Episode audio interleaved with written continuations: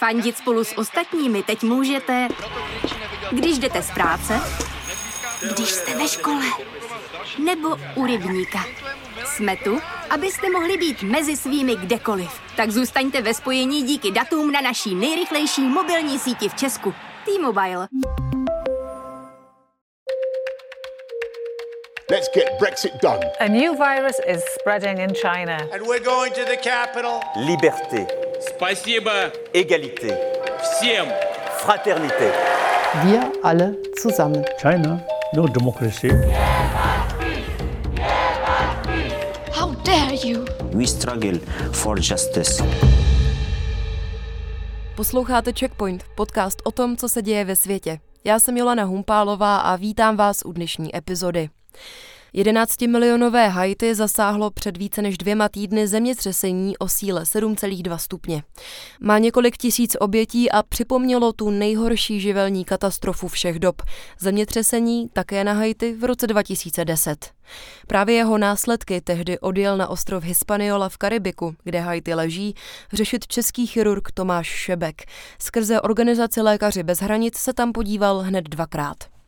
V nové epizodě Checkpointu se proto s Tomášem Šepkem bavíme nejen o tom, v jaké situaci se nyní Haiti nachází.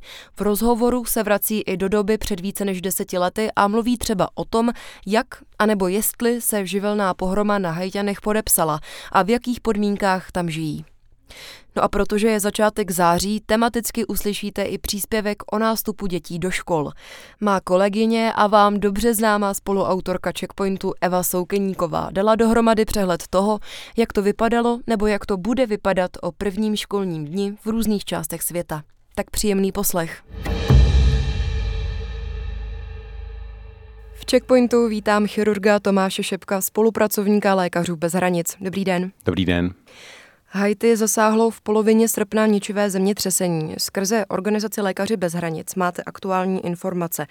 Jakým následkům katastrofy nyní tato republika čelí? Je to mnoho faktorů dohromady. Haiti nebylo v dobré kondici už ani před tímhle zemětřesením, ani třeba před, před periodicky se opakovanými hurikány vlastně ani v roce 2010, kdy bylo to mnohem ničivější zemětřesení. V tenhle moment, pokud vím, tak je vědovaných asi 2000 osob, které zemřely, 10 tisíc lidí, které byly poraněni, je tam asi 70-80 tisíc vlastně domů, které byly zničeny a řádově prostě mnoho lidí, kteří nemají příbytek. To všechno v situaci, kdy Haiti je obecně velmi nestabilní země. Je to tak, Haiti je jedna z nejchudších zemí světa. Jak je na tom z humanitárního hlediska, když se zaměříme na zdravotní péči? Přiblížil byste prosím, na jaké úrovni ta na Haiti je? Já můžu samozřejmě mluvit jenom z pohledu zástupce Lékařů bez hranic Mezinárodní organizace humanitární Médecins Sans Frontier. My jsme tam přes 30 let, vlastně celou tu dobu asistujeme na Haiti právě z toho důvodu, že ten systém poskytování zdravotní péče de facto kolabuje, neplní tu funkci, kterou by měl z hlediska, řekněme, kvality, ale i dostupnosti, nebo zejména dostupnosti. My v tenhle ten moment máme velké čtyři projekty dlouhodobě na území hlavního města Port-au-Prince a pak máme ještě nějaké menší projekty různě po celém Haiti s tím, že se zaměřujeme i na různé specifické problémy, například kromě té péče, kterou si dovedete představit, chirurgická, ortopedická a tak dále, tak třeba i problematika sexuálního násilí a tak dále, to jsou témata pro nás. Na Haiti, pokud vím, tak samozřejmě dneska fungují další hráči, kteří poskytují humanitární pomoc, jistě tam je Červený kříž a celá řada dalších humanitárních organizací, ale za ní mluvit nemůžu a upřímně stran té organizace zdravotní péče, která by pravděpodobně měla být zajištěná státem, se dá říct jediné, že je v ten moment ten systém absolutně nefunkční. Zemětřesení v roce 2010 dosud představuje nejničivější přírodní katastrofu vůbec. O život tehdy přišlo nejméně 200 tisíc lidí. Tato katastrofa byla zároveň předmětem i vaší první cesty s Lékaři bez hranic. Jaké Haiti jste tehdy zažil? Já jsem tam nebyl vlastně bezprostředně v tom únoru, já jsem přijel až tuším někdy v říjnu 2010, kdy jsem si myslel, že vlastně ty úplně bezprostřední následky zemětřesení už de facto neuvidím, což byla naivní představa. Myslím tím, že pacienti, kteří potřebovali tu akutní péči, už byli nějakým způsobem vyřešení, nicméně byla tam celá řada pacientů, kteří potřebovali nějakou následnou péči, řada z nich utrpěla vážná zranění, zejména zlomeniny dlouhých kostí, která sebou nesou nutnosti třeba i opakovaných chirurgických zákroků. Vlastně jsem viděl Haiti zdevastované úplně tak, jako kdybych tam přijel první den po zemětřesení až na málo výjimek. Navíc jsem měl do místa, kde bylo vlastně epicentrum tehdy, to bylo město Leogan, ehm, kde zůstala snad tuším jenom jedna budova plně funkční a zbytek byl vlastně v té době již ubytovaný eh, počet populace, zejména v takových plastikových jednoduchých, jednoduchých příběcích a ty počty lidí tímhle způsobem jednoduše ubytovaných prostě čítali sta tisíce miliony. Takže to byl takový jako velký uh, kemp, uh, s, který nedo, podle mě nedovedl zajistit ani základní životní potřeby pro ty lidi, takže velmi jako ubohá situace a to všechno ještě v souvislosti s tím, co tam my děláme dodnes, to znamená poskytujeme zdravotní péči, tak vlastně s minimální dostupností, kterou jsme tam my nějakým způsobem suplovali v tom městě Leogance, myslím, že velmi efektivně. V čem přesně spočívala vaše práce? Vy říkáte, že poskytujete zdravotní péči. Mohl byste to nějak přiblížit? My se snažíme, um, vlastně typicky jsou tři kontexty, kde se angažujeme jako lékaři bez hranic. Válečný konflikt, uh, živelná katastrofa anebo epidemie infekční choroby. A vždycky se snažíme vlastně uh, vytipovat, než otevřeme projekt, tak to místo, uh, které je nejpostiženější, to znamená třeba příklad frontová linie. To je typicky místo, kde fungujeme a kam třeba už další hráči v poskytování humanitární pomoci tak často nejezdí. A na tom místě my se snažíme poskytovat tu nejlepší možnou expertízu, která je evidence-based medicine, to znamená opravdu dělat medicínu co možná nejlépe, tak jak ji děláme v domácích podmínkách, ale samozřejmě s limitovanými finančními, eh, personálními a materiálními zdroji.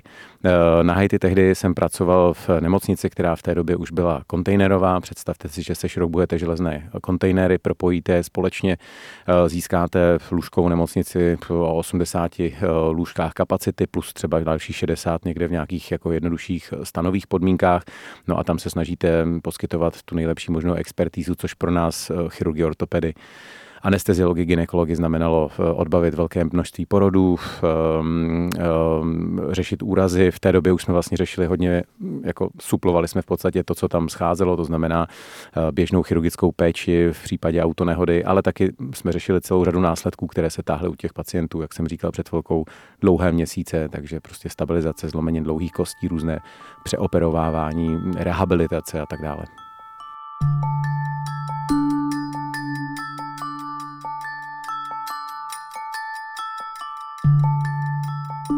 Tohle je podcast Checkpoint o karibském Haiti. Než se pustíme do druhé části rozhovoru s chirurgem Tomášem Šepkem, poslechněte si Evu Soukeníkovou. Ta řeší třeba to, jestli návrat do lavic v různých zemích světa proběhne s rouškou anebo bez ní. Ve Velké Británii zatím sledují, jak vypadá situace ve Skotsku, kde se děti do školy už vrátily. Příliš optimistické zprávy ale ze severu nepřicházejí. Skotsko totiž zaznamenalo v posledních dnech rapidní nárůst počtu nakažených COVID-19. V Anglii žáci od druhých stupňů základních škol a výše projdou povinným plošným testováním přímo ve vzdělávacích institucích. A to rovnou dva testy s časovým rozestupem 3 až 5 dní. Roušky poté nebudou ve školách nutné.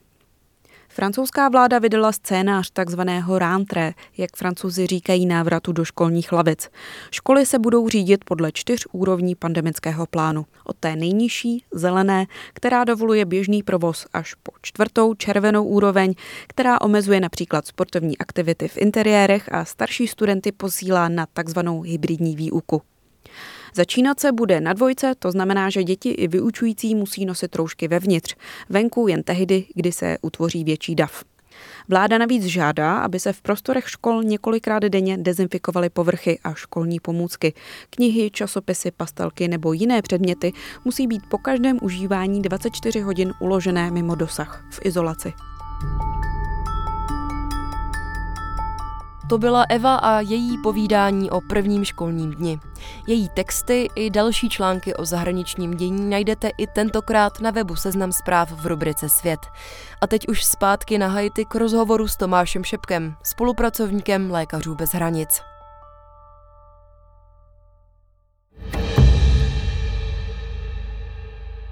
Do země jste se vrátil o dva roky později, tedy v roce 2012.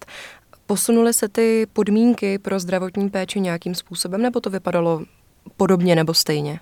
Určitě se posunul ten náš konkrétní projekt, to znamená, my vždycky fungujeme tak, že já jako mezinárodní spolupracovník jsem v menšině, většina našich kolegů jsou místní lidé, to znamená, ta nemocnice byla na trajektorii eh, a nejen tenhle projekt, ale i ty další, že jsme více a více těch kompetencí vlastně přenášeli lidem, kteří se na Haiti narodili, rodilí hajťané, kteří v barvách lékařů bez hranic pak začali vlastně poskytovat eh, tu péči de facto už autonomně s nějakou naší podporou.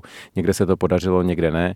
Nicméně, když se podívám na ten okolní systém, tak byl vlastně v troskách úplně stejně jako v tom roce 2010 a upřímně si myslím, že dnes to není lepší. V mnoha momentech je to i horší, protože kromě mm, živelných katastrof eh, Haiti mm, čím dál tím víc užuje vlna násilí, která tam teď vlastně jako mm, propukla a ta je mimo jiné vedená i proti zdravotnickým zařízením, zdravotníkům, pacientům, což je bohužel takový, řekl bych, až trend v těchto těch místech.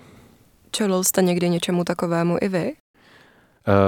Uh, určitě jsem tomu byl v, přímým účastníkem, ovšem nikdy jsem nepocítil ohrožení života, ale v těchto těch situacích zmínil bych pak třeba mise v Afghánistánu se vlastně na té válečné linii nemůžete vyhnout úplně, takže velmi často dochází k tenzním momentům, které ale Eh, s velkou úspěšností eh, řešíme bez použití zbraní, které ze záměru eh, nemáme, nemáme žádné ozbrojené stráže. Vždycky je to otázka spíš vyjednávání a pochopení, co vlastně pro tu místní komunitu děláme. Musíme mít souhlas všech stran konfliktu. V případě, že jsme na Haiti, kde sužuje populaci živelná katastrofa, tak stejně musíme mít vlastně souhlas, aby nás respektovali všichni vládní představitelé, v podstatě kdokoliv, kdo v ten moment má nějakou moc nebo se nějakým způsobem způsobem angažuje na tom konkrétním místě, musí souhlasit s tím, že tam fungujeme, teprve pak můžeme poskytovat naše služby. A tím, že jsme humanitární organizace, mezinárodní, s velkým renomé, placená z peněz eh, soukromých dárců a, a zcela apolitická, tak jsme velmi dobře většinou v té populaci mm, respektovaní. Ale výjimky potvrzují pravidlo. Dá se nějak vaše působení na Haiti porovnávat s dalšími cestami, které jste podnikl, tedy do Jemenu, Afganistánu nebo Jižního Sudánu?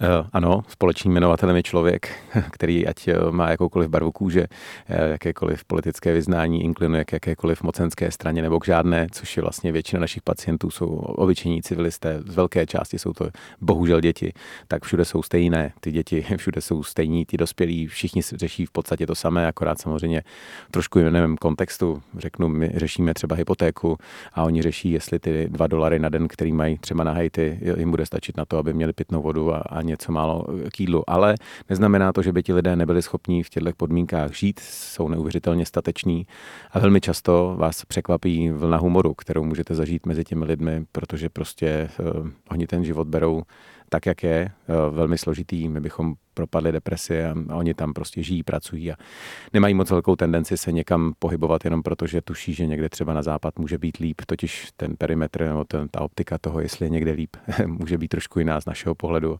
a z jejich pohledu. Co je jiné, je samozřejmě kontext, příroda.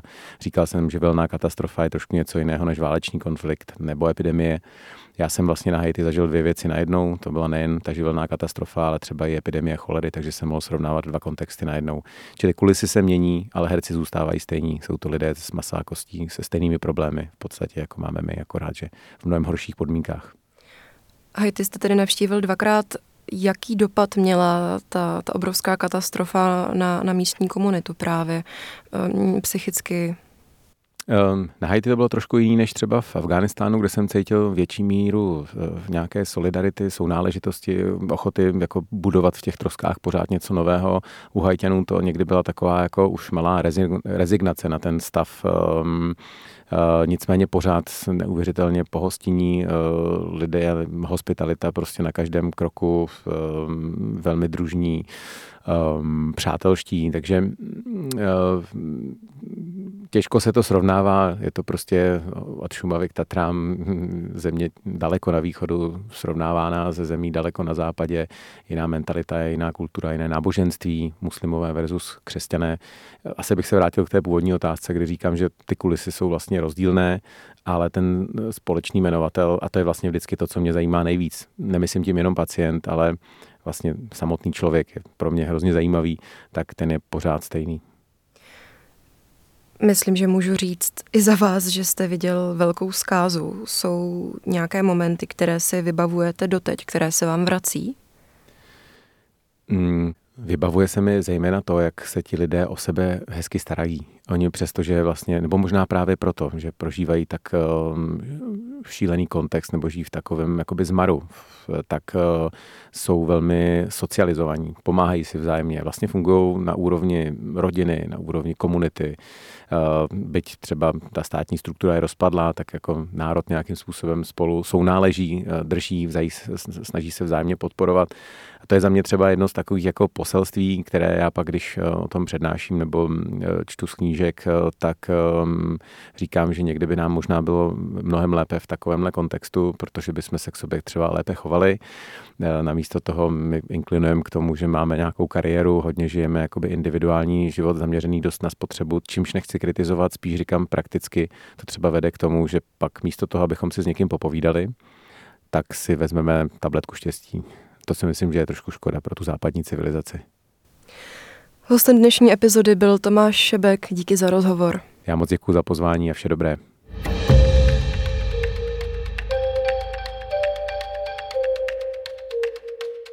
Dnešní epizoda Checkpointu se chýlí ke konci.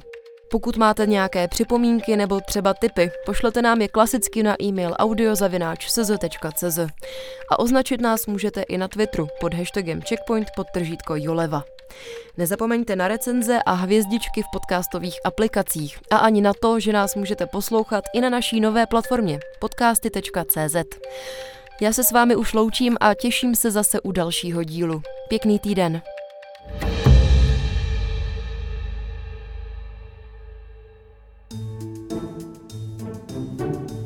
Zprávy z Česka i zahraničí, z biznesu i ze sportu. Přihlaste se k odběru našich newsletterů a vaše e-mailová schránka bude vždy plná zajímavého čtení. Každý večer od pondělí do pátku posíláme tečku.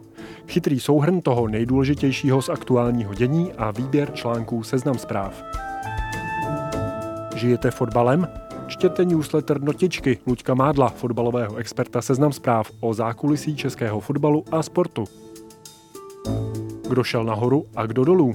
V pátek posíláme Cash Only, kde Martin Jašminský a Zuzana Kubátová komentují pohyby na české biznesové scéně.